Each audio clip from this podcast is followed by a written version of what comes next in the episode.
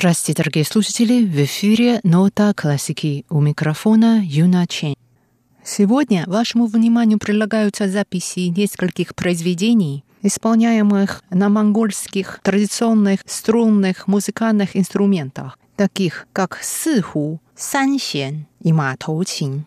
Сравните, чем отличается звучание этих инструментов от звучания китайского арху.